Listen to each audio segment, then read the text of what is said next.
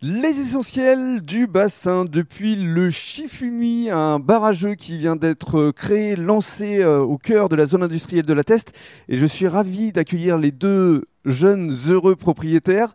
Euh, Laurie, bonjour. Bonjour. Et Iri, bonjour. Bonjour. Alors, vous avez créé euh, ce barrageux il y a combien de temps exactement, Laurie? Là, ça fait trois jours exactement qu'il est ouvert. Voilà. Donc, ça fait euh, quelques jours que vous êtes heureux, vous avez le sourire aux lèvres. Oui. Euh, avant de nous parler du concept et des différents jeux que vous proposez ici, parlez-nous de vos parcours respectifs. Laurie, vous venez d'où exactement D'Alsace? Alors, moi, je viens du Lot à la base, mais j'ai vécu en Alsace pendant trois ans, aux côtés de Yiri, du coup. Mhm. Et euh, je suis donc venue ici. ça fait huit mois qu'on habite, du coup, sur la Teste. D'accord. Pourquoi la on- test alors?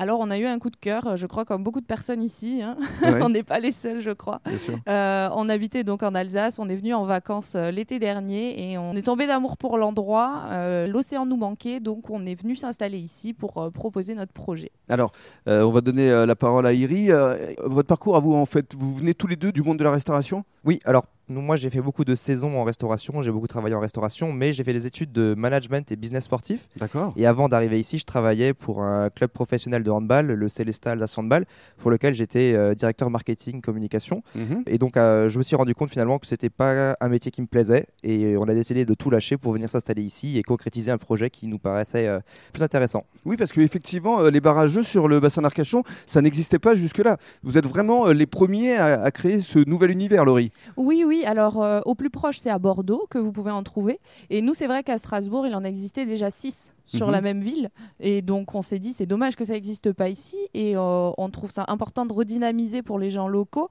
Donc euh, on s'est dit pourquoi pas se lancer et proposer euh, cet univers des jeux de société qui nous nous tient vachement à cœur puisque c'est des beaux moments de partage. Donc euh, Exactement. allons-y. hein. Mhm. Alors parlons euh, de euh, la décoration Iri, euh, parce qu'il y a des fresques murales euh, assez euh, grandioses Ouais. Euh, qui représentent justement euh, trois jeux différents. Tout à fait. Alors ça, on a eu beaucoup de chance de rencontrer euh, un mec formidable qui s'appelle Jeff, qui nous a fait des peintures au mur qui sont euh, magnifiques.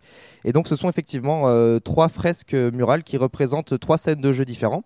On a une fresque tout à fait mignonne avec un panda qui est un jeu beaucoup plus familial. Le Takenoko, exactement. On a un jeu qui est un peu plus rêveur, le Mysterium, qui fait appel à l'imagination et la créativité des gens. Et après, on a une dernière fresque qui représente un magnifique oiseau, ça s'appelle le, Wingspan.